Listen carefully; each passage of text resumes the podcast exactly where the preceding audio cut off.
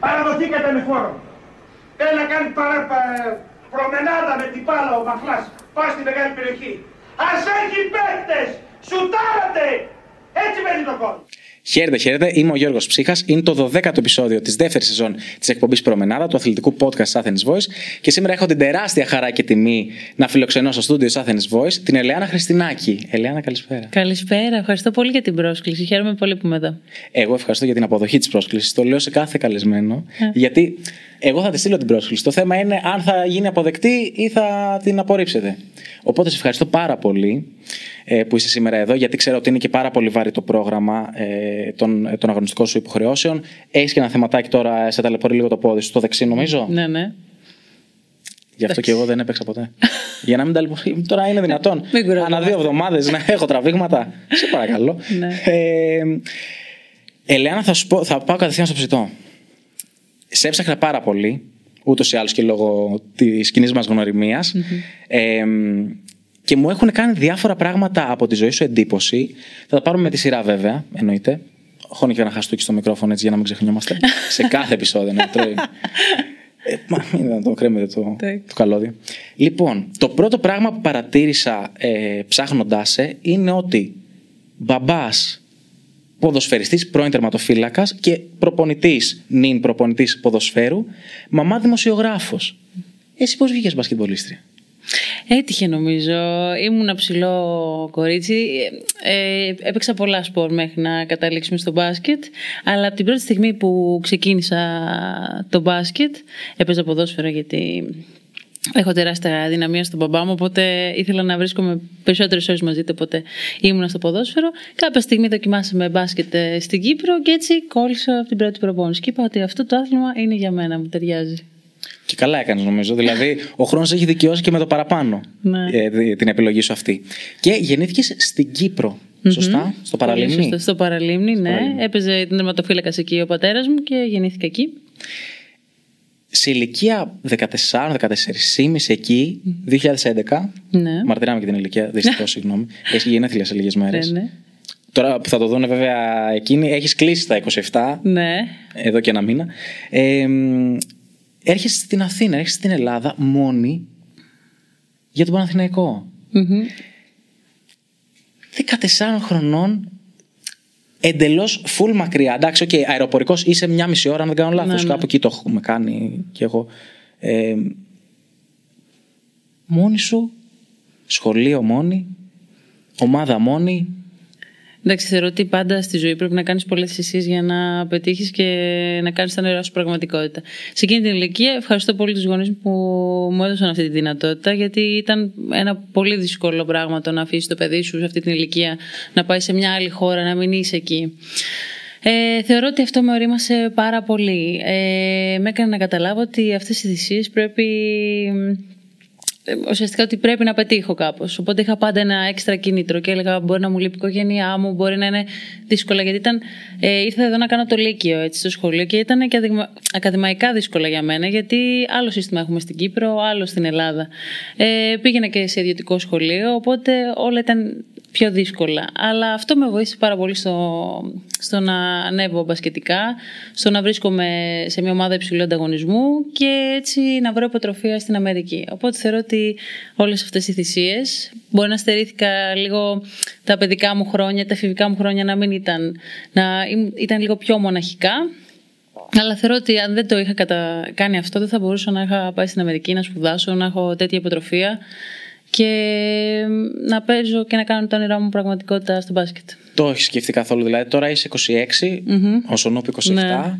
Ε, το έχεις βασικά γυρίσει πίσω καθόλου το χρόνο στη σκέψη σου να πεις ε, ρε παιδί μου, μου έχει λείψει και μία βόλτα ας πούμε, με τις φίλες μου, ένα σινεμά παραπάνω, ένα ξενύχτη παραπάνω. Ε, ό,τι κάναμε όλοι σαν έφηβοι. Δηλαδή το πιο απλό, να φας κάτι το οποίο εντάξει, ένας- μια ομάδα σαν τον Παναθηναϊκό μπο- μπορεί να μην στο επέτρεπε. Δηλαδή να πεις θα πάω να φάω μπέργκερ, ας πούμε, κάτι βαρύ. Εμένα αυτό που μου έλειπε πάρα πολύ ήταν ε, ένα πιάτο φαγητό. Ε, γιατί έπρεπε και αυτά να τα κάνω μόνη μου, να μαγειρεύω.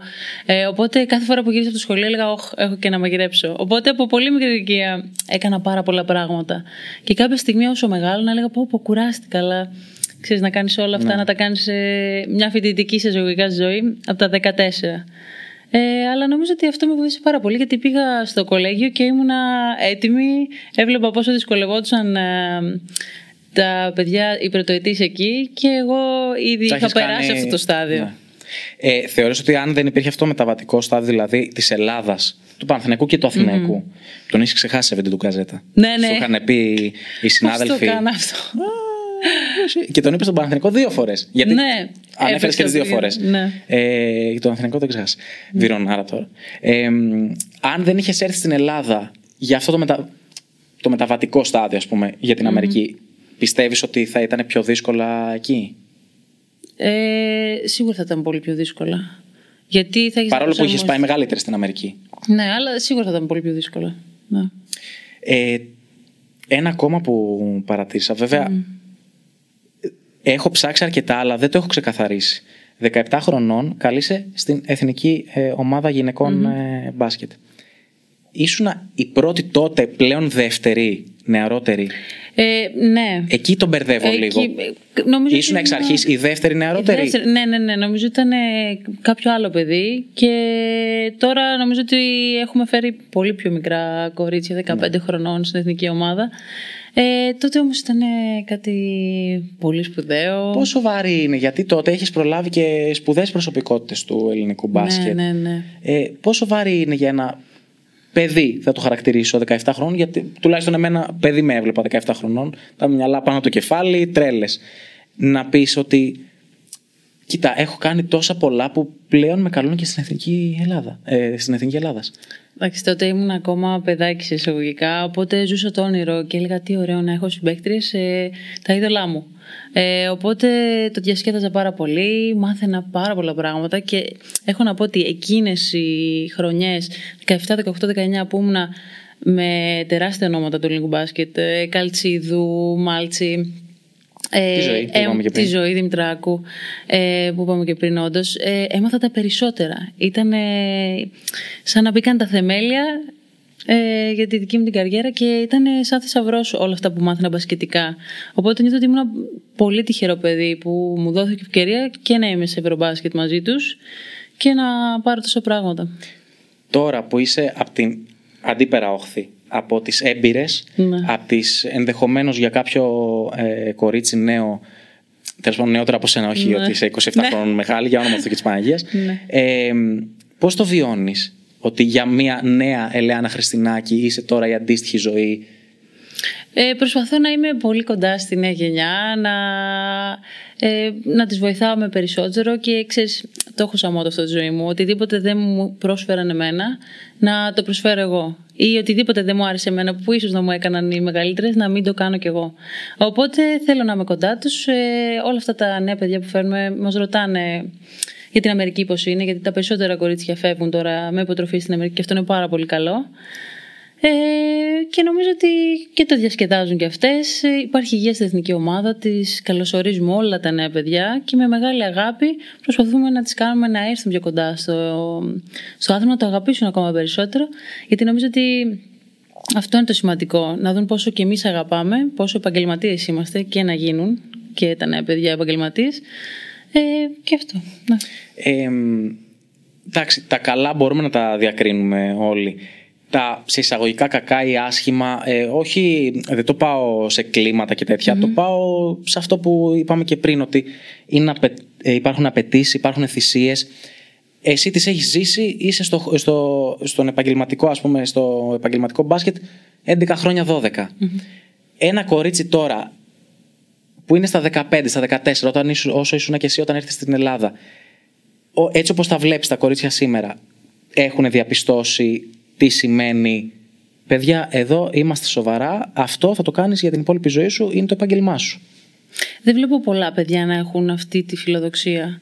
Ε, και ίσως γιατί μπορεί να έχουν πίεση και από τις οικογένειές τους το να διαβάσουν ε, περισσότερο έχουν και τα φροντιστήρια οπότε ε, εμάς ήταν λίγο άλλες εποχές και ε, νιώθω ότι ε, επειδή ίσως και η Ελλάδα και έτσι πως είναι το δικό μας πρωτάθλημα να μην έχουν και τόσο μεγάλο κίνητρο γιατί οι απολαβές εδώ οικονομικές στο γυναικείο αθλητισμό ε, δεν είναι ίδιες με του εξωτερικού, ίσως τα παιδιά να μην έχουν το ίδιο κίνητρο. Αλλά θεωρώ ότι όποιο παιδί έχει τη φιλοδοξία και δουλεύει σκληρά, θεωρώ ότι μπορεί να το πετύχει. Και κυρίως χαίρομαι πολύ, όπως είπα και πριν, που όλα αυτά τα παιδιά τώρα, πάρα πολλά κορίτσια, στο γυναικείο μπάσκετ βρίσκουν έστω και μια υποτροφία στην Αμερική και έχουν ένα πτυχίο που είναι πολύ πιο σημαντικό και από την καριέρα τους στο μπάσκετ. Οπότε αυτό είναι κάτι που με χαροποιεί και το επικροτώ. Τώρα μου δίνεις πάρα πάρα πάρα πολύ καλή πάσα. Ε, assist. Ναι, ναι. Έξυπνος ο Γιώργος, μπασκετικός. Τώρα είμαι έξυπνος. Όταν αποφάσισα να φορέσω ζιβάγκο ενώ έχει 27 βαθμούς έξω, δεν ήμουν και Ε, πολύ νομίζω ότι έξυπνος. και εγώ έκανα λανθασμένη Ναι, ναι, ναι. επιλογή σήμερα. Δεν, δεν Λες μας και- πάει καλά. λες και βγαίνω από το Ήτον είμαι. Λες και είχα πάει στο Βέρτι. ε, λοιπόν, είχε πει στα βρόλια τη Μουστακάτου, επίσης στο Γκαζέτα και Ναι. για να το διευκρινίσουμε στο G-Women, που είναι Ναι. ένα τρομερό project. Ε, πολύ έξω από τα νερά του ελληνικού διαδικτύου και των ελληνικών μέσων μαζικής ενημέρωσης. Να πάτε να το δείτε όσοι δεν το γνωρίζετε. Ε, Και πάρα πολύ αξιόλογη η δουλειά από τους συναδέλφους και από τους συναδέλφους. Έχει πει λοιπόν στα Βούλα τη Μουστακάτσου σε μια εξαιρετική συνέντευξη πριν από ένα-ενάμιση χρόνο, δεν θυμάμαι, δύο ενδεχομένως. Ήθελα να είμαι κάτι παραπάνω από μπασκετμπολίστρια, από παίκτρια μπάσκετ, δεν θυμάμαι. Από αθλήτρια γενικότερα και να πάρω το πτυχίο μου Ναι. όσο ήμουν στην Αμερική. ναι, ναι, ναι. Και θα πάω σιγά σιγά και στην αμερικη Ξέρεις τι, εγώ το σέβομαι πάρα πολύ αυτό που λες, αλλά εδώ άλλα πράγματα προσπαθείς να κάνεις ταυτόχρονα, πιο βατά και σου φαίνεται ένα βουνό απροσπέλαστο. Δηλαδή δεν μπορώ να φανταστώ σπουδές σε τέτοιο επίπεδο. Σε μια άλλη χώρα, άλλη γλώσσα, δηλαδή που το επίπεδο δυσκολίας ανεβαίνει. Και ταυτόχρονα όχι κάνω το χόμπι μου, κάνω πρωταθλητισμό. Μμμ. Αυτό το. Ε, μ, πώς το, πώς το έλεγες ε, ή Σταυρούλα το είπε, δεν θυμάμαι. Ε, student. Ε, Ε, student athletes. ναι. Πώς χωράει αυτό το πράγμα στη ζωή σου; Θα σου, θα σου πω, στην, στην Ευρώπη και ίσως στην Ελλάδα είναι πολύ δύσκολο να επιτευχθεί αυτό. Στην Αμερική υπάρχει ένα ολόκληρο σύστημα. Έτσι. Πρώτον, αν δεν περνάς τα μαθήματα, ε, χάνεις την υποτροφή σου στην μπασκετική. Οπότε δεν παίζεις μπάσκετ. Οπότε πρέπει να έχεις καλούς βαθμούς. Ε, δεν επιτρέπεται να λείπεις από τα μαθήματα ε, εκεί.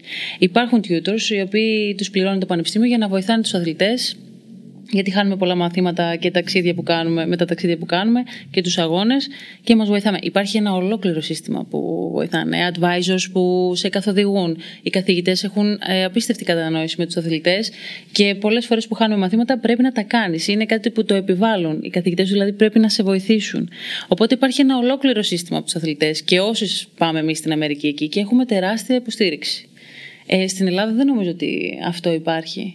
Ε, Οπότε γι' αυτό είναι πιο δύσκολο. Ενώ εκεί ε, τέσσερα χρόνια είναι σπουδές σου για τον bachelor, σε τέσσερα χρόνια το έχεις τελειώσει. Δεν, δεν γίνεται να μένεις σε μαθήματα.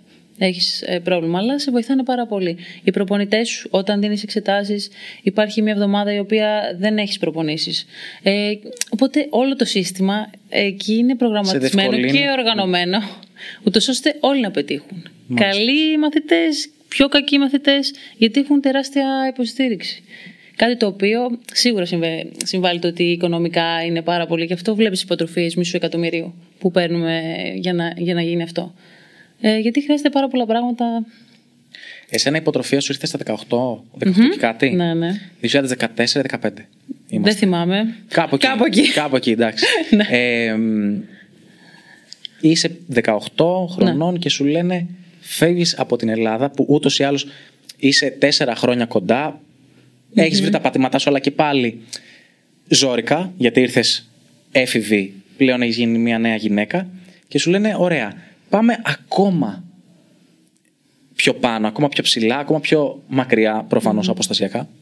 Ε, Πώς το, πώς το διαχειρίζεσαι όλο αυτό ούσα 18 χρονών κοπέλα; Δηλαδή, πώς να σου πω ρε παιδί μου, ε, σκέφτομαι ότι μπορεί να θέλω να κανονίσω να ταξιδέψω στη Νέα Υόρκη για να ψυχει Και θέλει να βρεις ε, ξενοδοχεία, το ένα, το άλλο, τα, ε, τα εισιτήρια για το μετρό, τα εισιτήρια για τα μουσεία. Εγώ σου λέω εντάξει, τα πολύ της αναψυχής. Ναι. Εσύ όμως πήγες να ζήσεις εκεί πέρα. Μμμ. Ε, εντάξει, ε, υπάρχουν τα official visits, τα οποία τα πανεπιστήμια σε πληρώνουν να πας να τα δεις μαζί με την οικογένειά σου. Οπότε πήγα μαζί με την οικογένειά μου, είδα το κάμπους, είδα Φλόριντα στην αρχή. στη Φλόριντα το πρώτο πανεπιστήμιο, τα, τις αίθουσες, ε, τα γήπεδα, εντυπωσιάστηκα με τον επαγγελματισμό τους σε όλα τα επίπεδα. Και λέγα, ε, ένιωθα ότι έχω πάει σε έναν άλλο κόσμο.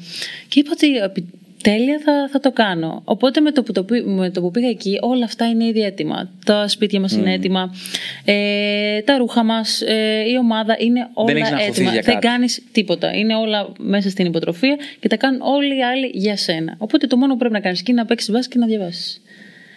Αν είχα να κάνω όπως άλλοι φοιτητές που ίσως να μην έχουν τον αθλητισμό, να πάω μόνη μου στην Αμερική και να τα κάνω όλα αυτά, ίσως να δυσκολευόμουν ακόμα περισσότερο. Τα βρήκα έτοιμα, αλλά ε, σίγουρα βοηθάει το ότι είμαστε αθλητές. Οπότε αναγκαστικά έπρεπε να βοηθήσουν ε, όλοι εκεί. Ε, μία ερώτηση που δεν ξέρω αν την έχουν ξανακάνει. Όσο θυμάμαι, εγώ δε- όσο έχω διαβάσει, δεν την έχουν ξανακάνει. Πας στην Αμερική και βλέπεις, όπως λες, έναν άλλο κόσμο. Λες και έχεις βγει από τον πλανήτη Γη και έχεις πάει αλλού. Αυτό σου δημιούργησε ενδεχομένως ένα άγχος ότι θα ανταπεξέλθω. Ε, καθόλου. Ε, ίσα ίσα μου δώσε έξτρα κίνητρο και λέω: Κοίτα να δεις τι ωραία γήπεδα.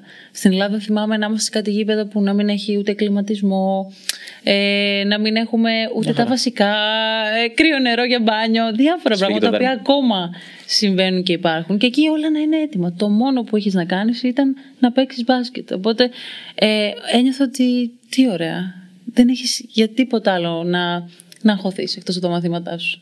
Οπότε το έβρισκα πολύ ενδιαφέρον και μου έδινε έξτρα κίνητρο. Έλεγα αυτό είναι ε, αποτέλεσμα όλων αυτών το, όλες αυτές, από το- από όλες αυτές τις θυσίες που έχω κάνει. Ε, πήγε στο, στη Φλόριντα, μετά στο Μέριλαντ. Γενικότερα όμως πριν να πας, φανταζόσουν ρε παιδί μου, θα πάω στην Αμερική, θα είναι αυτό και αυτό και αυτό και αυτό. Τι ήταν το πρώτο πράγμα που παρατήρησες και δεν είχε καμία σχέση με αυτό που φανταζόσουν; Δηλαδή, θα μπορούσες να πεις ότι, OK, έχουν φοβερά γήπεδα. Αλλά όταν πήγες εκεί πέρα, να ήταν ακόμα πιο φοβερά από όσο πίστευες. Η εγκαταστάση, η οργάνωσης, ο σεβασμός Ο ενδεχομένω σεβασμός, η αξιοκρατία, ε, αν δουλεύεις σκληρά εκεί θα πετύχεις. Ε, με εντυπωσίασε πάρα πολύ το σύστημα. Ότι υπάρχει ένα σύστημα και υπάρχει οργάνωση. Και μου άρεσε πάρα πολύ ότι έβλεπα στο Πανεπιστήμιο φοιτητές από όλο τον κόσμο. Μυαλά από όλο τον κόσμο για ένα κοινό σκοπό. Ε, το οποίο ήταν σε πολύ καλές συνθήκες. Ε, αυτό. Υπήρχε κάτι που περίμενες, αλλά δεν το είδες καθόλου. Δηλαδή, τι να σου πω, ε, ε, ο, μ, οι τρικλοποδίες που μπορεί να σου βάζανε. Να περίμενες ότι επειδή είναι πάρα πολύ υψηλό το επίπεδο, ε, θα γινόντουσαν. Εντάξει, εμείς το λέγαμε στο στρατόβισμα το μαχής, αλλά δεν έχει καμία σχέση. Ε, ότι θα υπήρχε ανταγωνισμός αλλά κακός ανταγωνισμός θα θέλανε να σου βάλουν τρικλοποδιά άμα σε βλέπανε καλή ε, για να πέσεις και να προχωρήσουν εκείνες. Εντάξει, πα- Παντού υπάρχουν αυτά, είτε είσαι στην Ελλάδα, είτε στην Αμερική, είτε στην Ευρώπη. Το θέμα είναι πώς τα διαχειρίζεσαι. Δεν νομίζω ότι ήταν μόνο εκεί. Αλλά υπάρχουν αυτά και στον αθλητισμό και σε όλες τις δουλειές. Λοιπόν, ε, έμεινες συνολικά στο εξωτερικό 8 ή 9 χρόνια. Ε, 9 χρόνια. Ωραία. Γιατί γύρισες στην Ελλάδα; Γύρισα στην Ελλάδα μ, για πολλούς λόγους. Μ- Μου είχε λείψει πολύ η οικογένειά μου. Ε, και η αλήθεια είναι ότι στο εξωτερικό υπάρχει μοναξιά. Δεν υπάρχει τόσο το stability που υπάρχει εδώ. Ε, ένιωθα ότι είχα χάσει τη βάση μου και δεν υπήρχε μια σταθερή βάση. Γιατί άλλαζα συνέχεια χώρες. Ε, οπότε μ, θεώρησα ότι το να γυρίσω σε αυτή τη χρονική περίοδο ότι μου είναι, είναι το σωστό ε, για μένα. Ένιωσα ότι έκανα ένα δώρο στον εαυτό μου και ίσως να ξαναφύγω στο εξωτερικό. Ε, οπότε το αποφάσισα και... Άρα δεν έχεις κλείσει την πόρτα ότι Όχι, μπορεί να όχι, πεις όχι. ότι σε 2-3 χρόνια μπορεί να ξαναπάω. Α πούμε στην Ισπανία. Στη... Ναι, ναι, όχι, πολύ θα το ήθελα.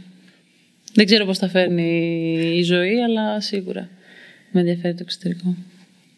Ε, ήσουν 9 χρόνια. Μέσα σε αυτή την περίοδο δεν το είχες σκεφτεί ποτέ νωρίτερα το ενδεχόμενο της επιστροφής. Πολλές φορές το είχα σκεφτεί γιατί ε, επέστρεφα από δύο πολύ σοβαρούς τραυματισμούς. Έπαθα δύο ρήξεις χιαστών. Ε, οπότε ήθελα να επιστρέψω ε, σε ίσως ένα λίγο κατώτερο επίπεδο ανταγωνισμού. Επέλεξα τελικά να, να επιστρέψω μετά από αυτούς τους σοβαρούς τραυματισμούς στην Ισπανία. Αλλά πολλές φορές εκείνη την περίοδο είχα σκεφτεί ότι μήπως πρέπει να ξαναγυρίσω λίγο στην Ελλάδα που με ξέρουν ε, και μετά να ξαναπάω. Αλλά οκ. Τώρα, αν με ρωτάς, ίσως να είχα κάνει λάθος επιλογή και να έπρεπε να γυρίσω λίγο στην Ελλάδα και να ξαναφύγω μετά από αυτούς τους τραυματισμούς. Αλλά εντάξει, ποτέ δεν ξέρεις όταν το κάνεις τι είναι το σωστό ή όχι. Ε, Ναι, θα σου πω γιατί. Γιατί η Ισπανική Λίγκα, έτσι για να σε πάω και προς τα εκεί, είναι για μένα το καλύτερο πρωτάθλημα της Ευρώπης. Είναι τεράστιος ο ανταγωνισμός. Η Ισπανία, όπως ξέρουμε, σε κορίτσια, σε αγόρια είναι πρώτη, χρυσά μετάλλια συνέχεια. Οπότε και οι ξένες παίκτες Ισπανικοί είναι οι καλύτερες στον κόσμο, αλλά και οι Ισπανίδες είναι οι καλύτερες από τις καλύτερες στον κόσμο. Οπότε μιλάμε τώρα για τρομακτικά μεγάλο ανταγωνισμό.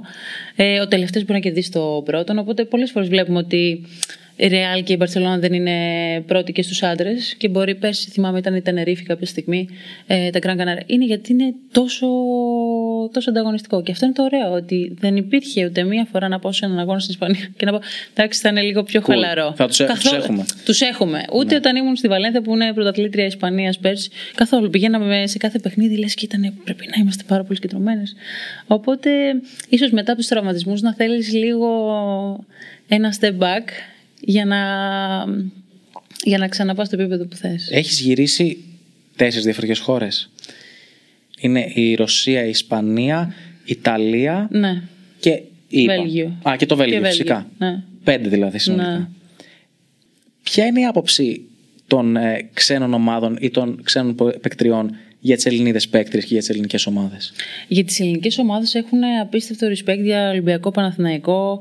Ε, οι Ισπανοί με ρωτούσαν ε, πάρα πολλές φορές τι κάνετε στην προπόνηση, τι είναι αυτό, αυτό το σύστημα, ο Σπανούλης, ε, ο Διαμαντίδης και, και διάφορα πράγματα. Οπότε μαθαίνουν από εμάς πάρα πολύ και έχουν αυτή την οτροπία οι Ισπανοί που μου άρεσε ότι σου ενδιαφέρει να μάθουν τι κάνουμε κι εμείς. Νιώθω ότι εμείς πολλές φορές είμαστε λίγο πιο ξενόμυαλοι στα δικά μας και δεν κοιτάμε τι κάνουν και οι υπόλοιποι για να εξελιχθούμε κι εμείς. Ε, και μας κάνουν μεγάλο respect λόγω ότι έχουμε δύο ελληνικές ομάδες οι οποίες έχουν πρωταγωνιστήσει χρόνια στη, στην Ευρώπη. Ε, έχουν όμως την πραγματική εικόνα του πώς είναι το ελληνικό μπάσκετ και δει το μπάσκετ γυναικών καθόλου, στην Ελλάδα. Καθόλου. Νομίζω ότι δεν έχουν καθόλου την εικόνα αυτή. Δηλαδή όλο αυτό με το τεχνικό. Όχι, όχι, όχι. καθόλου δεν, δεν το γνωρίζουν αυτά. Και επίσης ε, βλέπουν Ολυμπιακό Παναθηναϊκό. Αλλά το θέμα δεν είναι μόνο αυτές οι δύο ομάδες, αλλά και όλο το υπόλοιπο. Ενδεχομένως, να σου πω τη, τη δική μου αλήθεια. Αν είχαν την πλήρη εικόνα στο μυαλό τους του πόσο δύσκολα είναι τα πράγματα εδώ και το πόσο δεν έχουν οι Ελληνίδες αθλήτριες τι παροχέ που έχουν οι Ισπανίδες, οι Ιταλίδες, ναι. whatever, να είχαν μεγαλύτερο respect. Γιατί το να, να πρωταγωνιστείς τόσο πολύ, τόσα χρόνια, οι Ελληνίδες παίκτρε να είναι από τις καλύτερες στην Ευρώπη και χωρίς να έχουν αυτά που έχουν οι ισπανιδε και τα σχετικά, είναι πολύ μεγαλύτερο accomplishment και μεγαλύτερο ας πούμε παράσημο για τις Ελληνίδες και για τις ελληνικές ομάδες. Ε, θα σου πω κάτι που είχε σοκάρει τις παίχτριες μου τις Ισπανίδες ε, στη Βαλένθια πέρσι όταν με ρωτήσανε ε, ότι λέω δεν πληρωνόμαστε το ίδιο στην εθνική ομάδα ας πούμε, με τους άντρες και mm. τις γυναίκες και για αυτές ήταν κάτι σοκαριστικό γιατί παίρνουν τους ίδιους μισθούς στις εθνικές τους ομάδες ε, ή έχουν χορηγούς ε, πολύ μεγάλους sponsors οι οποίοι όπως σου είχα πει και πριν, ε, έτρωγα τα δημητριακά μου και τις βλέπω στη διαφήμιση κάποιων δημητριακών στην Ισπανία μαζί με τους άντρες. Και έλεγα, τι σπουδαίο αυτό. Και λέω, στην Ελλάδα δεν θα γινόταν αυτό ε, ποτέ. Και έλεγαν, μα γιατί δεν ασχολούνται; Τα γήπεδα τους εκεί γεμίζουν ε, με πάρα πολύ κόσμο. Έχουν, όλα τους τα παιχνίδια είναι στην τηλεόραση. Εμάς θα δεις τους τελικούς ε, Παναθηναϊκού Ολυμπιακού ε, στην τηλεόραση και αν και τους δεις. Το κύπελο έχω πάρα πολλά. Δηλαδή, όταν ε, το είχε πάρει ο Παναθηναϊκός με την Ελευθερία Μοσχάτου, δεν ήταν. Ναι, το πέρυσι. Προ, ε, πέρυσι. Mm-hmm. Το είχε δείξει κάποιος, δεν θυμάμαι. Ε, το είχε δείξει η ΕΡΤ, νομίζω. Αλλά τώρα έχουν αρχίσει αυτά ε, να συμβαίνουν όπως και εθνική γυναικών. Τώρα άρχισε περισσότερο, πιο έντονα να δείχνει τα παιχνίδια μας και τηλεόραση και νομίζω ότι είναι πάρα πολύ ωραίο γιατί χρειαζόμαστε την προβολή ε, και χρειαζόμαστε και να μας μάθει ο κόσμος και έτσι θα έρθουν και οι σπόνσορες και θα γίνει ακόμα καλύτερο το ε, μπάσκετ γυναικών. Ζηλεύεις τις ε, συναθλητρίες στο εξωτερικό; Δεν τις ζηλεύω, χαίρομαι πολύ για αυτές και εύχομαι να καταφέρουμε Όχι, κι εμείς. Όχι, κατρεχώς, κατάλαβες δηλαδή ότι...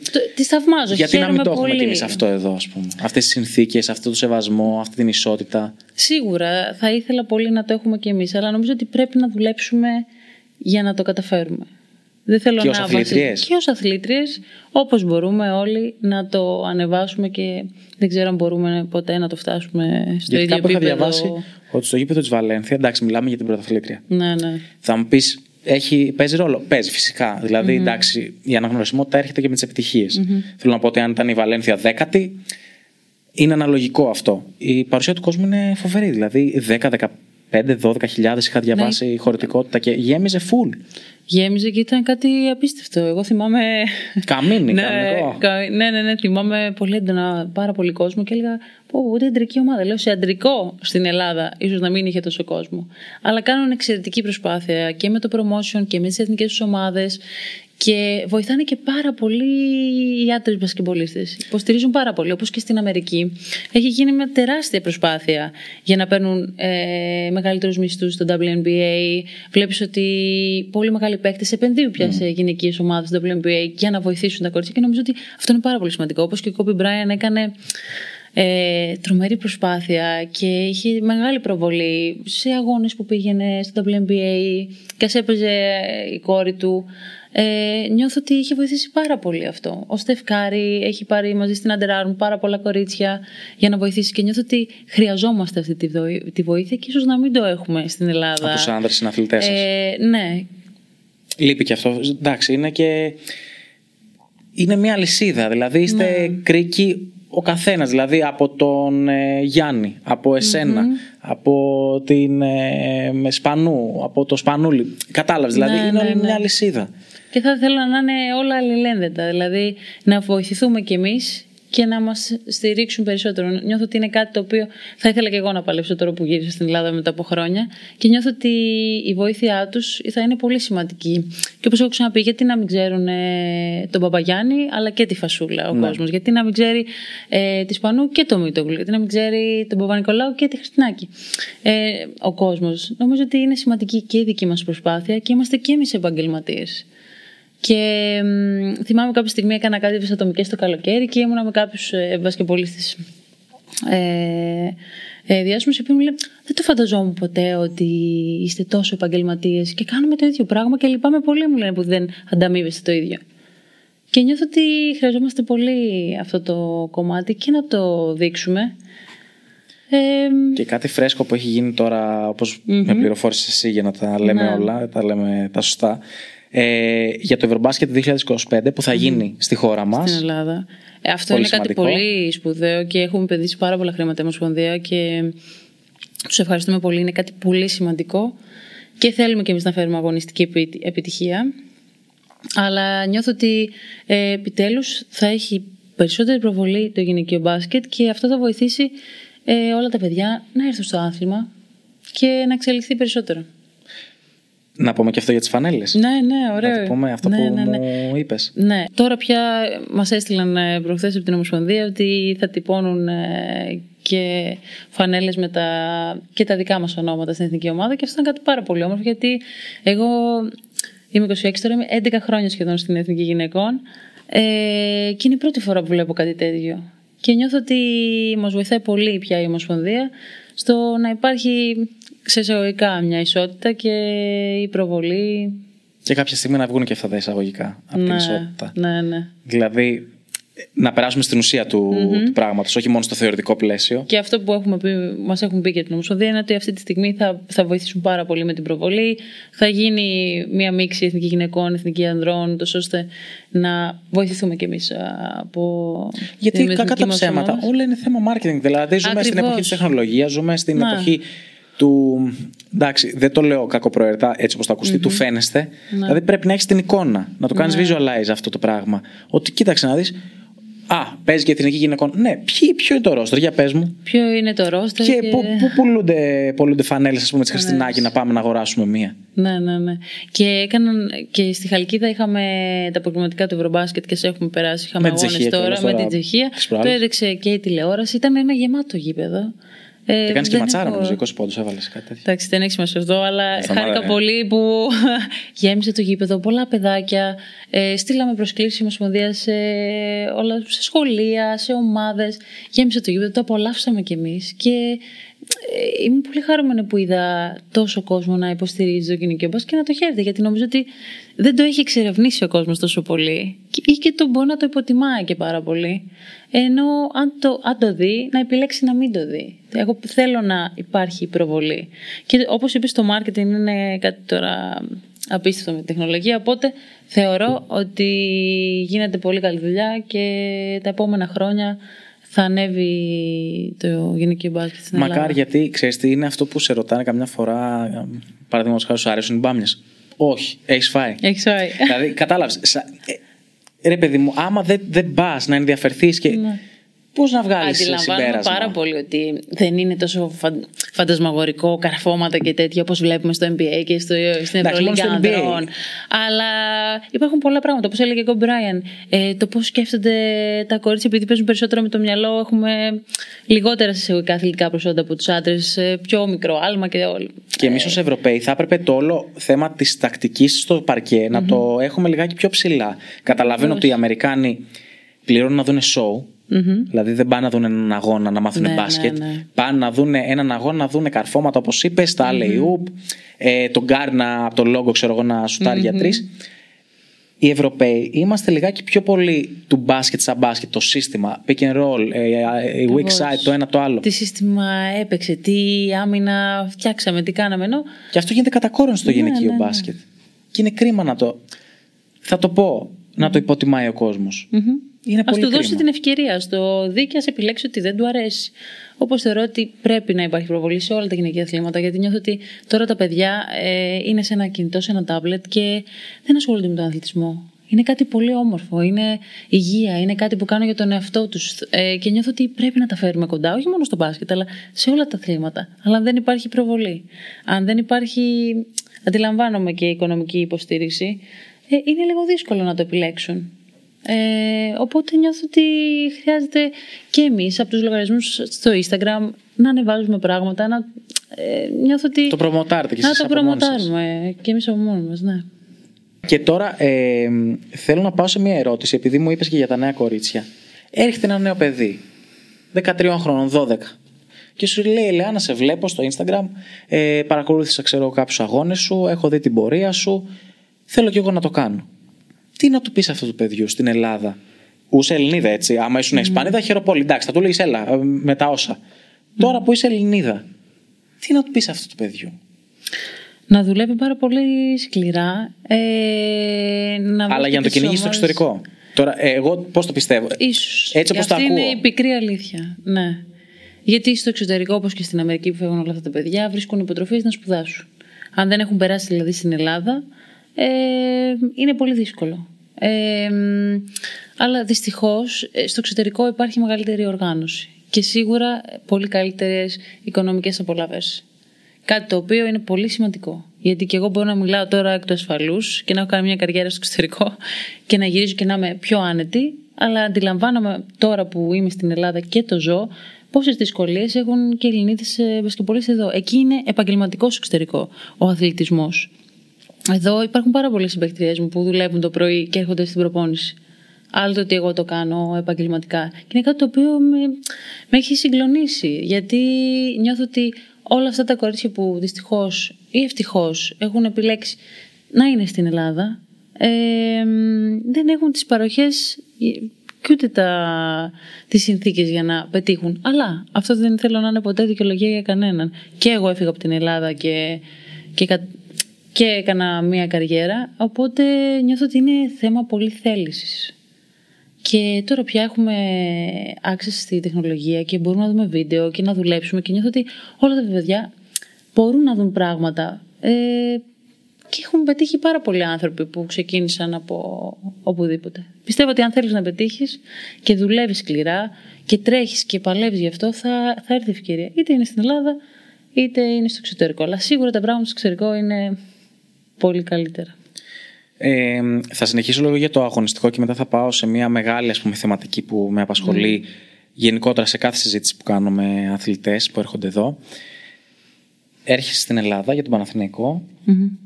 κατακτάς το κύπελο, σωστά, και το καλοκαίρι κατεβαίνεις προς τα νότια ε, και φοράς τη φανέλα του Ολυμπιακού. Δεν θα σε πάω στην κλασική ερώτηση mm-hmm. πώς ήταν να πας από τον Παναθηναϊκό στον Ολυμπιακό. Θα σου κάνω δύο ερωτήσεις.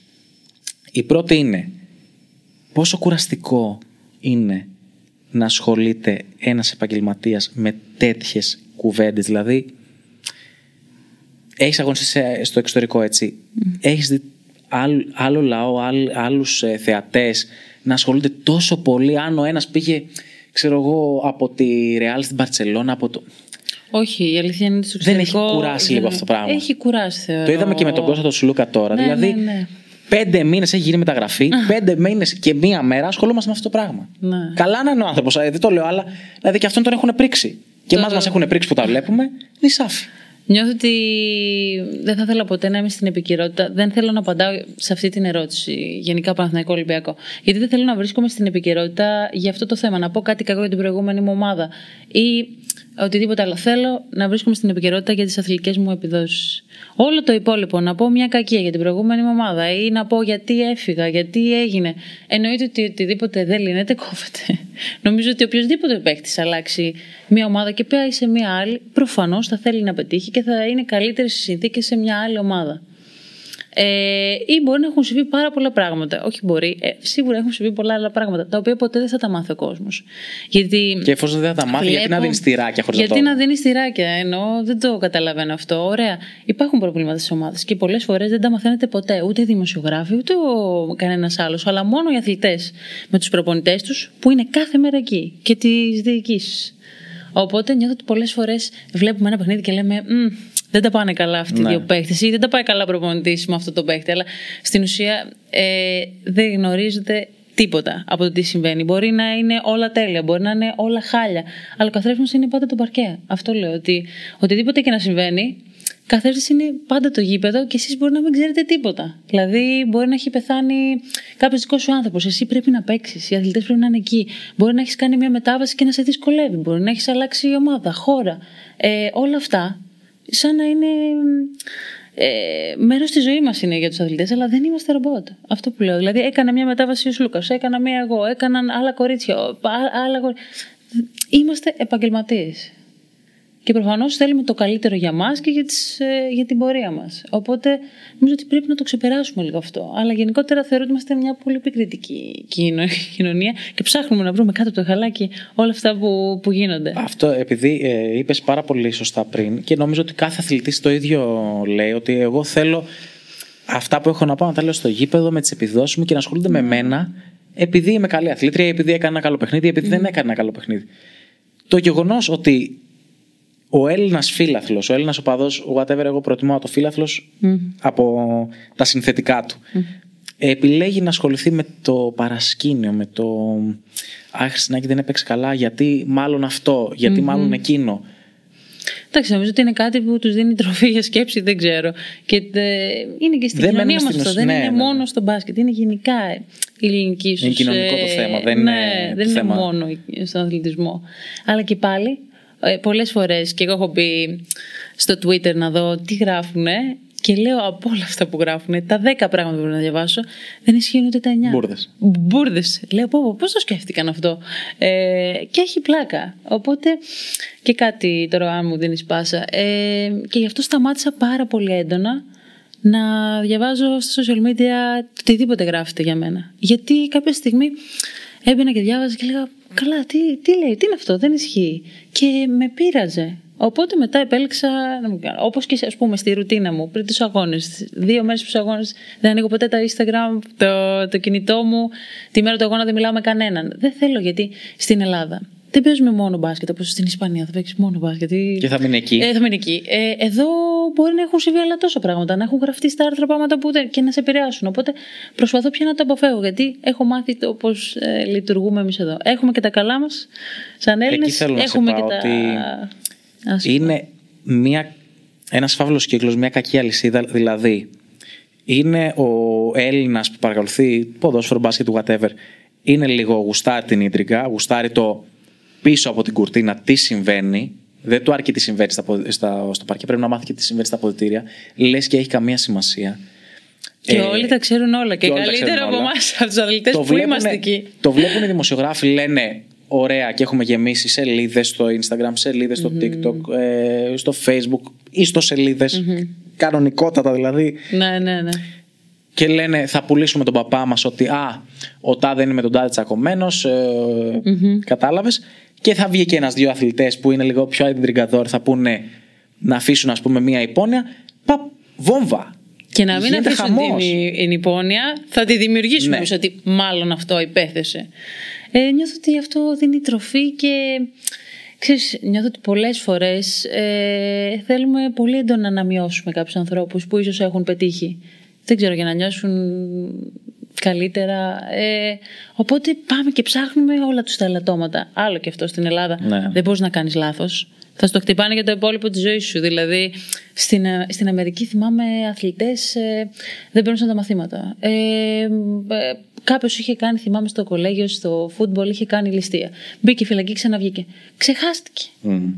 Ήταν ένα νέο παιδί, έκανε ένα λάθος. Ε, εντάξει, αυτό είναι σοβαρό βέβαια, αλλά Ναι, εντάξει. οτιδήποτε. Άμα έχει- άμα έχει σκοτώσει Λέω, κανένα χριστιανό.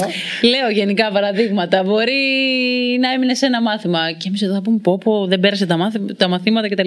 Σ- Στο εξωτερικό, σαν να συγχωρείς. Εδώ στην Ελλάδα κάνεις κάτι πριν 10 χρόνια, θα το χτυπάνε μέχρι, Ναι. μέχρι να πεθάνεις. Δηλαδή, νιώθω ότι πρέπει να το ξεπεράσουμε και γι' αυτό όλοι αγχωνόμαστε. Όλοι, πρόσεχε μην το μάθει ο ένας. Νιώθω ότι δεν είμαστε τόσο ελεύθεροι εδώ και οποιοδήποτε Έλληνας φεύγει στο εξωτερικό, νιώθω ότι έχει αυτή την αίσθηση ότι Αχ, είμαι ελεύθερος. Επιτέλους. Δεν με Έφυγα από το τρελάδικο. κρίνουν, δεν με κρίνουν, δεν με.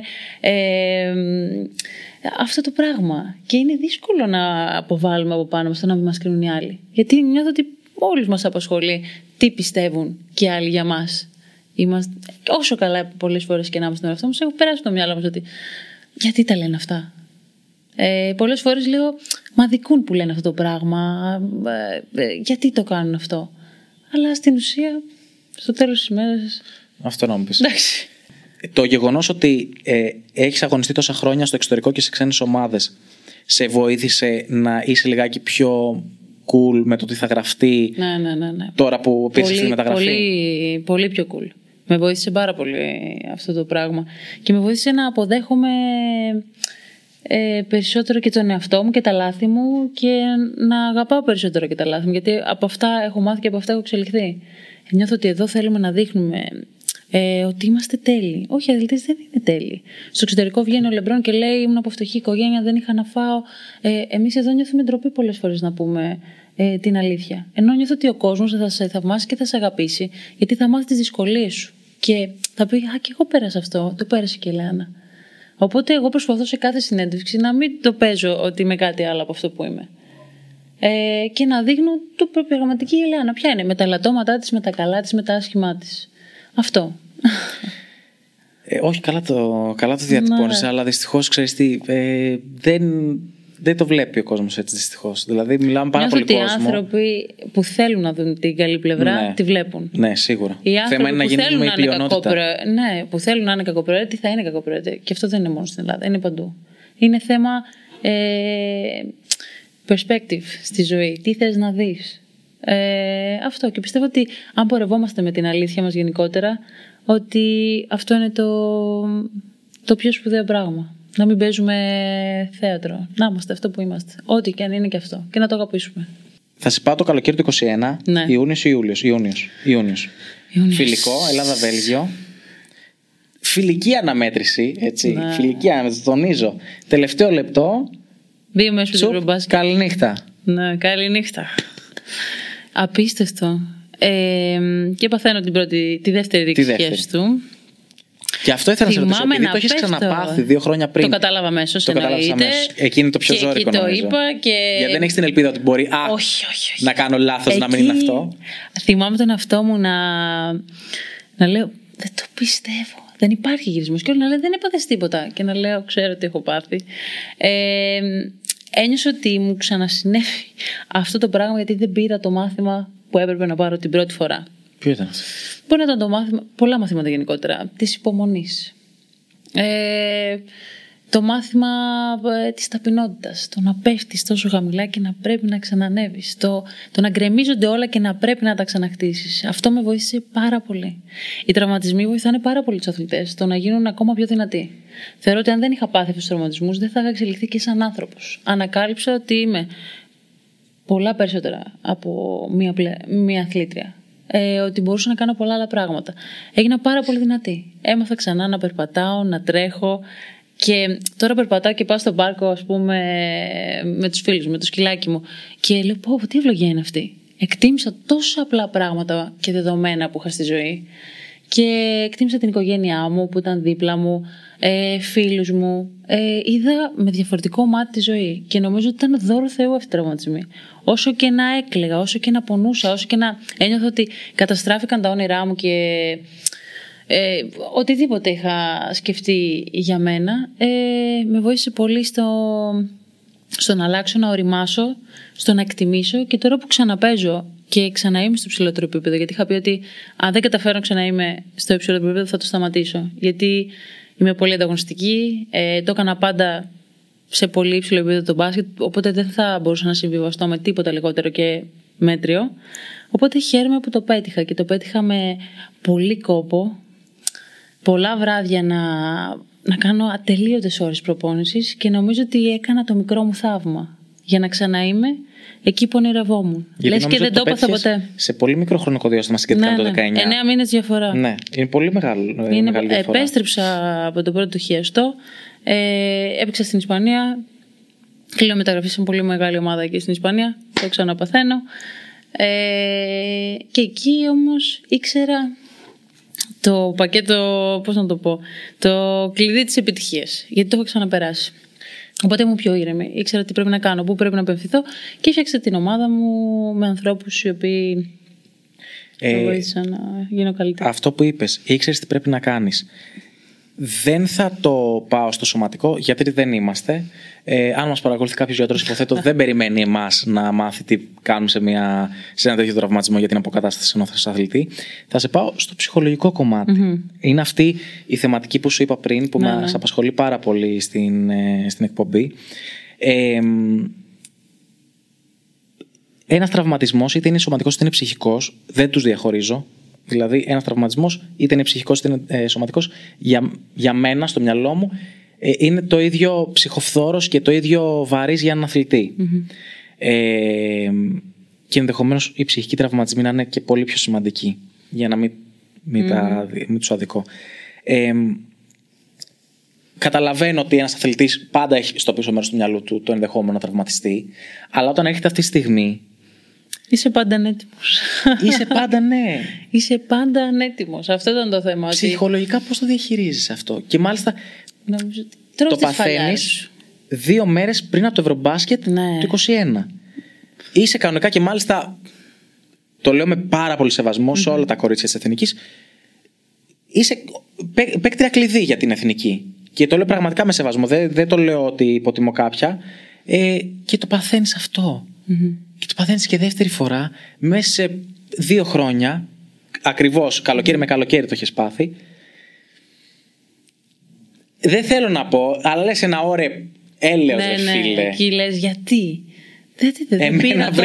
όχι, όχι.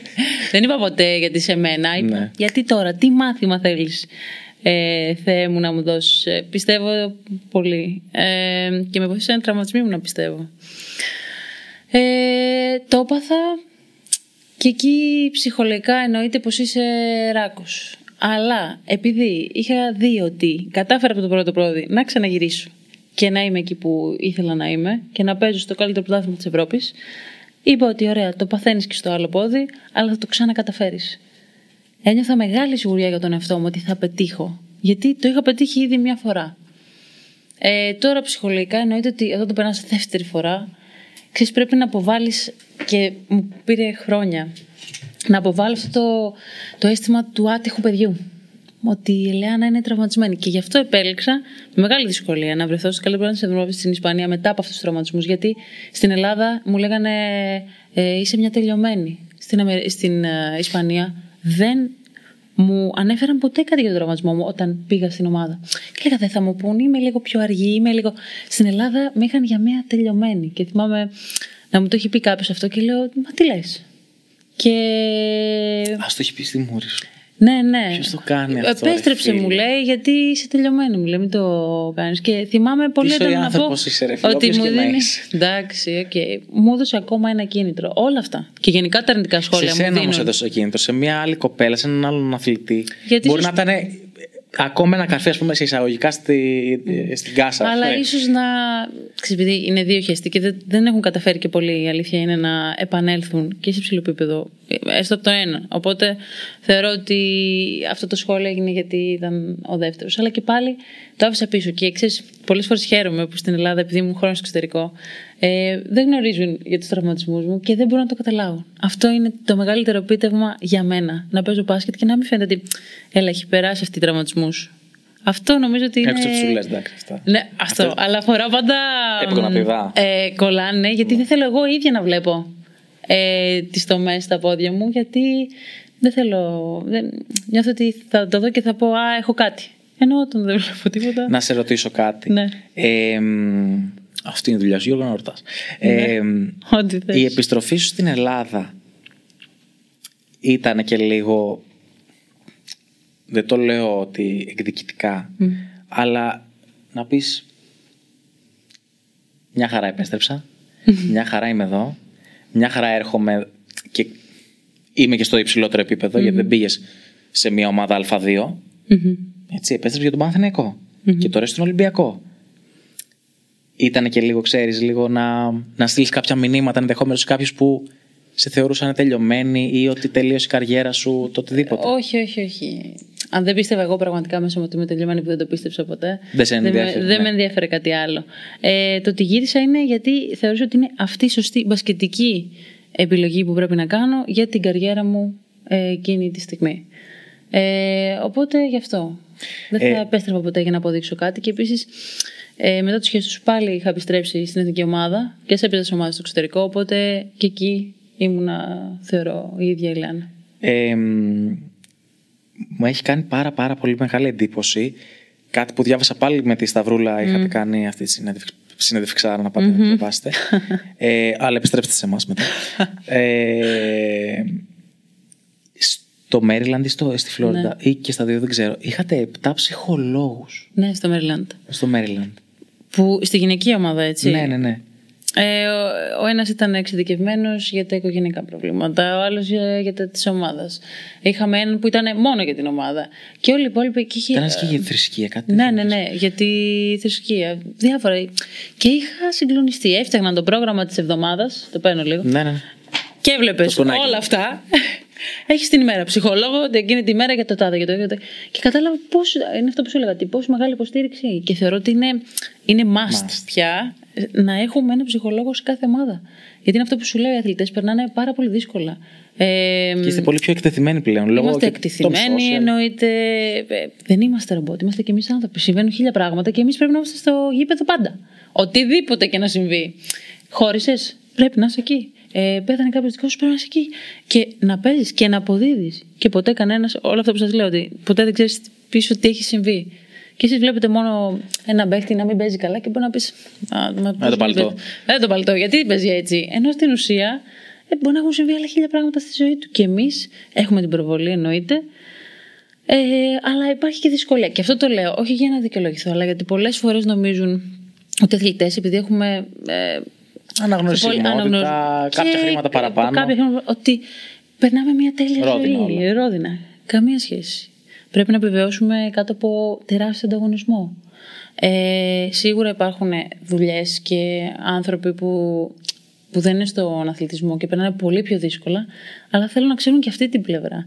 Που δεν είναι η ονειρική Hollywood ε, ε, και μ, τα πάντα όλα. Ενώ υπάρχουν δυσκολίες. Και το να μπορείς να πετύχεις και διαρκώς να θες να είσαι σε ψηλό επίπεδο και να πρέπει να αποδίδεις και οποιοδήποτε στιγμή και κάτι να μην πάει στραβά να είσαι παλτό, να είσαι από τη μία μέρα Θεός και από την άλλη να είσαι ένα τίποτα. Και το έχουμε πάρα πολύ έντονο αυτό. Παίζεις ένα κακό παιχνίδι, Διώχ' την, να. άσχετα. Πρόεδρε. Κόψτε, κόψτε, κόψτε. Πάμε στην επόμενη. Ε, παίζεις ένα καλό. Τι παιχτάρα αυτή. Τι έχουμε πάρει. Και δεν υπάρχει αυτό. Ενώ ας πούμε, είναι κάτι ακόμα που παρατήρησα στην Ισπανία. Ότι παίζεις ένα κακό παιχνίδι, έλεγα εγώ, Θεέ μου, τι, τι θα γίνει Οκ, τώρα; πάμε, move on, Τίποτα, πάμε προχωράμε. παρακάτω. Χάναμε, ας πούμε. Πώς να χάναμε από τη η Βαλένθια να είχαν ένα παιχνίδι από μια όχι πολύ καλή ομάδα. Δεν έγινε και κάτι. Την επόμενη μέρα προπόνηση, χαρά, το ίδιο πράγμα. Εδώ, εμείς να χάναμε, ο Ολυμπιακός να χάναμε μια οποιαδήποτε άλλη ομάδα εδώ, θα είχε γραφτεί σε όλα τα site, θα είχε γίνει πανικός, θα είχαν γίνει 200 meeting, θα είχαμε μιλήσει με τη διοίκηση. Ενώ εκεί, και προχωράμε. Έγινε. Τα περνάνε όλα λίγο πιο. Okay, χωρίς να δώσουν τόσο μεγάλη ε, δεν ξέρω, βαρύτητα σε όλα αυτά. Επειδή ε, το θέμα των συνεδριών με ψυχολόγους δεν αφορά μόνο στους αθλητές. Κατά τη δική μου άποψη κάθε άνθρωπος ε, έχει συναντήσει ή δεν έχει συναντήσει στο διάβα του, στην πορεία της ζωής του κάτι φοβερά κακό. Γιατί πολλές φορές και η επιτυχία θέλει διαχείριση. Εκεί είναι που Εννοείται θέλει που- μεγαλύτερη διαχείριση. Ακριβώς. Ε, πριν την γνωριμία σου με αυτόν τον κόσμο της Αμερικής, εντάξει, ήσουν και Ναι. ε, μικρότερη ας πούμε, ήσουν ότι σε φάση ότι έλα μωρέ, τι ψυχολόγος, τι το χρειάζομαι τώρα, μια χαρά είμαι. Εννοείται, εννοείται. Ήμουνα και εγώ της. Είχες μπει στο καλούπι ότι, εντάξει, τι ψυχολόγος Τι είναι να αυτό. χρειάζεται, τι μας χρειάζεται, γιατί αυτό το πράγμα. Και έπειτα κατάλαβα πόσο πολύ μπορούμε να εξελιχθούμε. Γιατί με τον ψυχολόγο, ήδη στη δική μου περίπτωση, διαπίστωσα, σταμάτησα να θυματοποιούμε. Ενηλικιώθηκα. Πήρα την ευθύνη της ζωής μου. Και αυτό ήταν το πιο σημαντικό από όλα. Ο- Από όλα όσα το έχω πετύχει στη ζωή μου, αυτό ήταν το πιο σημαντικό. Να ξεφύγω από όλο αυτό. Α, μου έκαναν αυτό για να σου κάνουν κάτι. Έχεις μια ευθύνη. Οπότε αυτό μου έδωσε τη. Και είναι αυτό, λέω, η γνώση σου δίνει τη δύναμη τη επιλογής. Οπότε με βοήθησε πάρα πολύ αυτό το πράγμα. Και στην πορεία, με το που τραυματίστηκα, απέκτησα και αθλητική ψυχολόγο που με βοήθησε πάρα πολύ στο να, να καταλάβω ότι αυτό το διάστημα ήταν ξέρεις, παροδικό. Νιώθω Είμαστε ότι πολύ- αν, αν δεν είχα αυτή την υποστήριξη, ίσως να μην μπορούσα να τα βλέπω έτσι τα πράγματα και να λέγα «Πα, καταστροφή. Ε, οπότε θεωρώ ότι είναι εμάς και θεωρώ ότι είναι ένα δώρο στον εαυτό μας αυτό. Και χαίρομαι που πολλοί αθλητές, σχεδόν όλοι πια, το λένε ότι έχουν αθλητικούς ψυχολόγους και ο Γιάννης και η Σάκαρη ε, και είναι κάτι, ένα δώρο για τον, ε- για τον εαυτό μας και είναι κάτι πολύ σπουδαίο. Και εύχομαι όλοι να μπορούν να έχουν τη δυνατότητα να το δοκιμάσουν, να δουν να τους αρέσει. Ναι, γιατί η κοινωνία μας το έχει παρεξηγήσει πάρα πολύ. Δηλαδή, πας Πάρα ψυχολόγο, πολύ. είσαι τρελός. Γιατί; Το ακούς πάρα πολύ αυτό, το Πολύ. ταμπού. Το ότι, έχουμε, τι, ναι, τι ναι. πρόβλημα έχεις, Ναι, ναι. τι συμβαίνει; Γιατί πας ψυχολόγο; Εννοείται. Κατάλαβες. Είναι λίγο Αλλά ότι. νιώθω πια ότι έχουμε εξελιχθεί και στην Ελλάδα σε αυτό. Σε σχέση Και με ευτυχώς παλιότερα που υπήρχαν χρόνια. όμως αυτοί οι άνθρωποι, όχι μόνο ο Γιάννης, ο στεφανο η Μαρία, ε, κι άλλοι έτσι, από ηθοποιούς, τραγουδιστές Ναι, ναι, ναι. που μιλάνε ανοιχτά γι' αυτο Γιατί είμαστε, αυτό, ο ελληνικός λαός είναι έτσι, δηλαδή θέλει να έχει σύμμαχο εισαγωγικά κάποιον που να έχει στο μυαλό του σαν ανώτερό του. Δηλαδή, α, πάει αυτός που είναι πιο επιτυχημένος από μένα, άρα δεν είναι κάτι τόσο, τόσο λάθος να πάω σε έναν ψυχολόγο, αφού πηγαίνει και ο τάδε Και ή η ποιος τάδε. κρίνει τελικά τι είναι σωστό και λάθος. Εγώ νιώθω ότι ε, πρέπει να επιλέξεις αυτό που σου αρέσει εσένα, να κάνεις αυτό που γουστάρεις, ρε παιδί μου, που θέλει η ψυχή σου. Οτιδήποτε. Θες ψυχολόγο, δεν θες. Αλλά δοκίμασε. Είμαι πολύ αυτό του, αυτής της φιλοσοφίας. Δοκίμασε οτιδήποτε θες. Πειραματίσου. Αυτό με τις μπάμε που Δες. λέγαμε Α, πριν. δεν πες, μπα- Δοκίμασε Ναι, τος. Σ' φίλε. αρέσει, δεν σ' Φάε. αρέσει. Και Που μετά. Εγώ δεν έτρωγα μπάμιες. και πάω στο στρατό και ήταν το μοναδικό πράγμα που έτρωγα. Κοτόπουλο με Απει- μπάμιες. Αλήθεια. Ναι, ήταν το μοναδικό με φασολάδα. Ε, όχι ταυτόχρονα. ήταν τα δύο πράγματα που ε, έτρωγα με ευχαρίστηση. Αλήθεια. Είδες. Οπότε αυτό. Να διαλέξει και με, Με τα φασολάδα έχει σπορ. χτιστεί αυτό. και με τα παιδιά να δοκιμάσουν διάφορα σπορ, να δούμε τι τους αρέσει, τι δεν τους αρέσει και να επιλέξουν. Δεν υπάρχει μόνο ένα πράγμα. Νιώθω ότι. Δεν ξέρω αν είναι τόσο πολύ της Ελλάδας, αλλά ε, πιστεύω ότι λέ- να είμαστε μόνο ένα πράγμα. Γιατί να είσαι μόνο ένα πράγμα; Γιατί Μπορεί να να είσαι είσαι μόνο τόσα μπάσκετ. πολλά και τόσο Μπορεί να είσαι καλός. τόσα πολλά και να έχεις πολλά ταλέντα. Τα οποία δεν τα έχεις ανακαλύψει γιατί δεν δοκιμάζεις. Μα δικούμε και τους εαυτούς μας στο ναι. τέλο τη ημέρα. Ε, ποιο είναι το πιο hard ε, κομμάτι, το πιο tough βασικά για να μιλάω και γιατί έχεις ζήσει και στο εξωτερικό. Με κοροϊδεύει. ε, κομμάτι σε έναν τραυματισμό είναι τα πρώτα δευτερόλεπτα, ο πρώτος καιρός που λες πω ρε φίλε, Μμμ. Θα σου πω. η αποκατάσταση, Ε, τι θα δεν- πει ο κόσμος, γιατί στον πρώτο τραυματισμό ενδεχομένως το είχες λίγο αυτό. Στο δεύτερο είχες μάθει. Ναι, ναι, ναι, ήμουν έτοιμη στο δεύτερο. Ε, νιώθω ότι μετά από αυτού τους δύο τραυματισμούς ότι είναι η επανένταξη. Είναι το χρονικό διάστημα που χρειάζεται για να ξαναφτάσει στο επίπεδό σου. Πολλοί αθλητές δεν το καταφέρνουν και ποτέ. Άλλοι το καταφέρνουν και άλλοι ένα πολύ πολύ μικρό ποσοστό γίνονται και ακόμα καλύτερα από ό,τι ήταν πριν. Γιατί βλέπουμε και πολλούς NBA, ας πούμε, για παράδειγμα, που έχουν πάθει ρήξη του, ή ο Kevin Durant έπαθε ρήξη χιλίου και έχει επιστρέψει και είναι στο ίδιο επίπεδο και ακόμα καλύτερος. Α Οπότε... μου, μου στρίψεις το μαχαίρι στην πληγή, γιατί εγώ είμαι τη Rose φάση. Εντάξει, το μεγαλύτερο what if στην ιστορία των ιστοριών. Και χάρη σε αυτόν όμως. Πόσα ε, παιδιά. Πόσα παιδιά ναι. σωθήκαμε. Γιατί η δική του αποκατάσταση και η δική του ιστορία ε, βοήθησε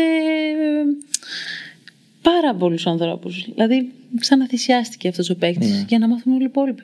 Γιατί έγιναν πάρα πολλά λάθη στην δική του αποκατάσταση και όλα αυτά τα χειρουργία τα οποία έχουμε μάθει όλοι οι υπόλοιποι. Καμιά φορά ξέρεις, μπορεί να έχεις έρθει για κάποιο άλλο λόγο στη ζωή και να δώσεις ένα άλλο μάθημα που εσύ δεν πίστευες ποτέ.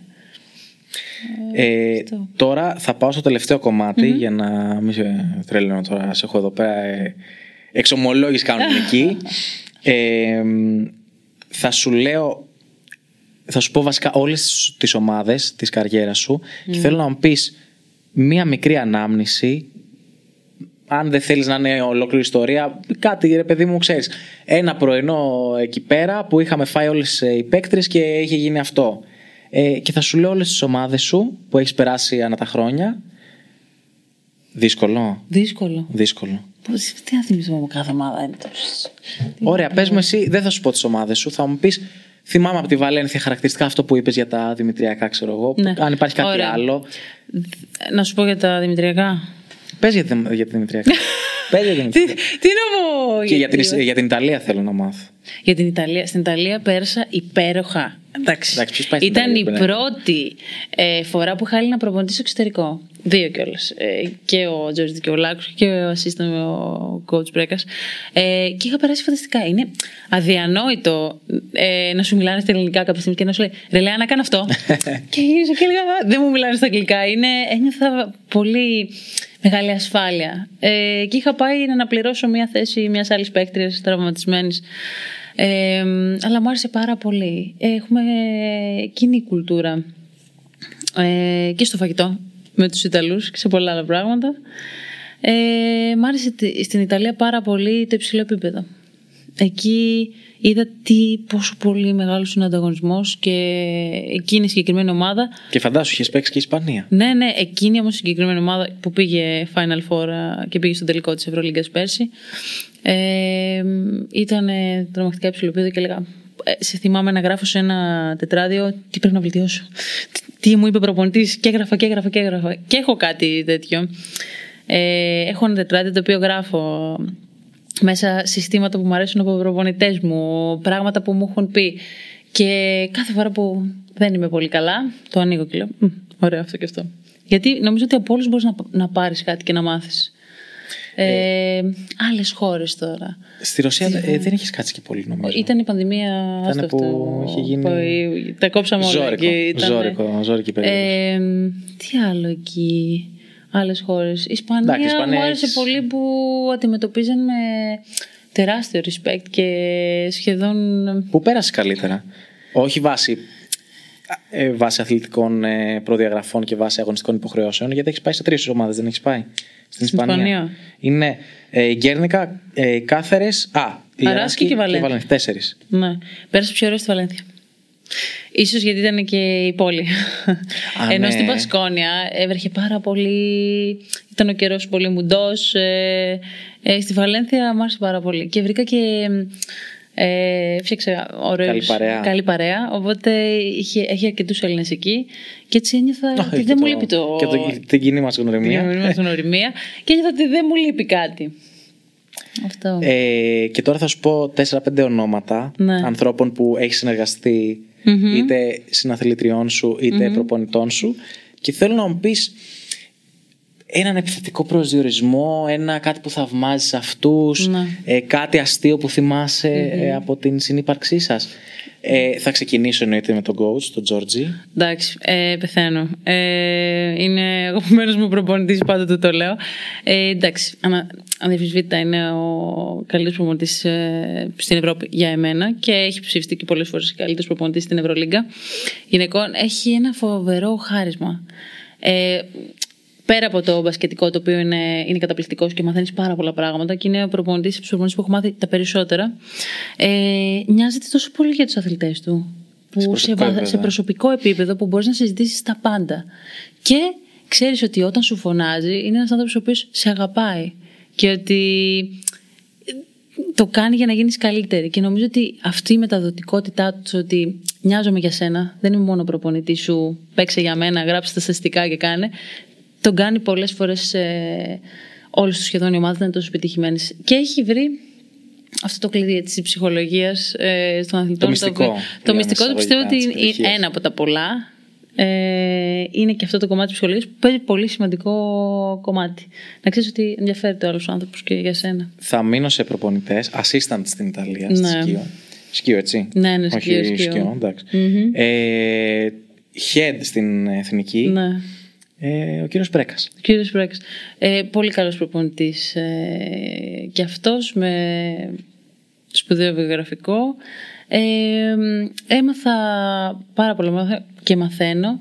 Μ' αρέσει πολύ που επενδύει στη νέα γενιά. Φέρνει πολλά νέα κορίτσια στην εθνική ομάδα και τους δίνει την ευκαιρία να πάρουν μια γεύση από ότι πάει να πει εθνική ομάδα. Ε, μ, μαθαίνω πολύ το είμαστε όλοι μια ομάδα από τον Coach Πρέκα και είμαστε όλοι μαζί. Στα άσχημα και στα δύσκολα. Και κυρίως στα δύσκολα πώς αντιδράμε. Η Μαριέλα. Μαριέλα. Η Μαριέλα είναι μια από τις καλύτερες μας παίκτρες. Ε, δυστυχώς τώρα τραυματίστηκε, έπαθε και αυτή μία από τα δικά μου. Βλέπεις, Ε, η Μαριέλα γελάει, εγώ δεν γέλασα. Όχι, όχι, Η εντάξει. φίλη σου γελάει.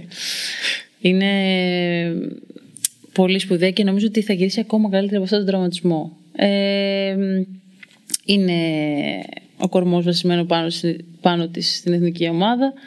Ε, είναι μεταδοτική, είναι πρόσχαρη και είναι και πολύ καλή σε αυτό που κάνει.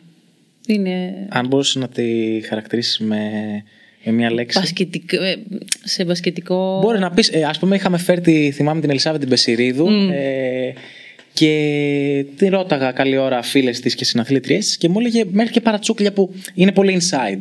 Δηλαδή μου είχε πει, νομίζω για την Τατιάνα, την Κούσιν, δεν θυμάμαι. Την είχε πει ψαράκι, κάτι τέτοιο. Ωραία. Η Μαριέλα είναι ο Δρακούλης. Δρακούλης.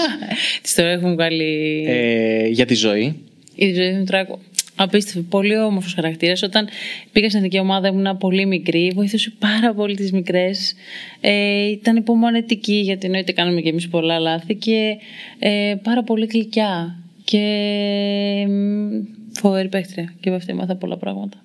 Και για την ε, Άλμπα; Άλβα Τόρεντς. Ναι. Καλά, η αγαπημένη μου. Ε, είχα πει ότι κάποια στιγμή θέλω να παίξω στην ίδια ομάδα με τα πρώτα Το είχα σκοπό αυτό στη ζωή μου. Και πέρσι μου δόθηκε η δυνατότητα στη Βαλένθια να είμαστε και στην ίδια θέση. Τέλειο πήγε αυτό. Ε, η Άλμπα είναι, έχει πάρει έξι Ευρωλίγκες, ε, είναι από τις σπουδαιότερες ε, μπασκετμπολίστρες.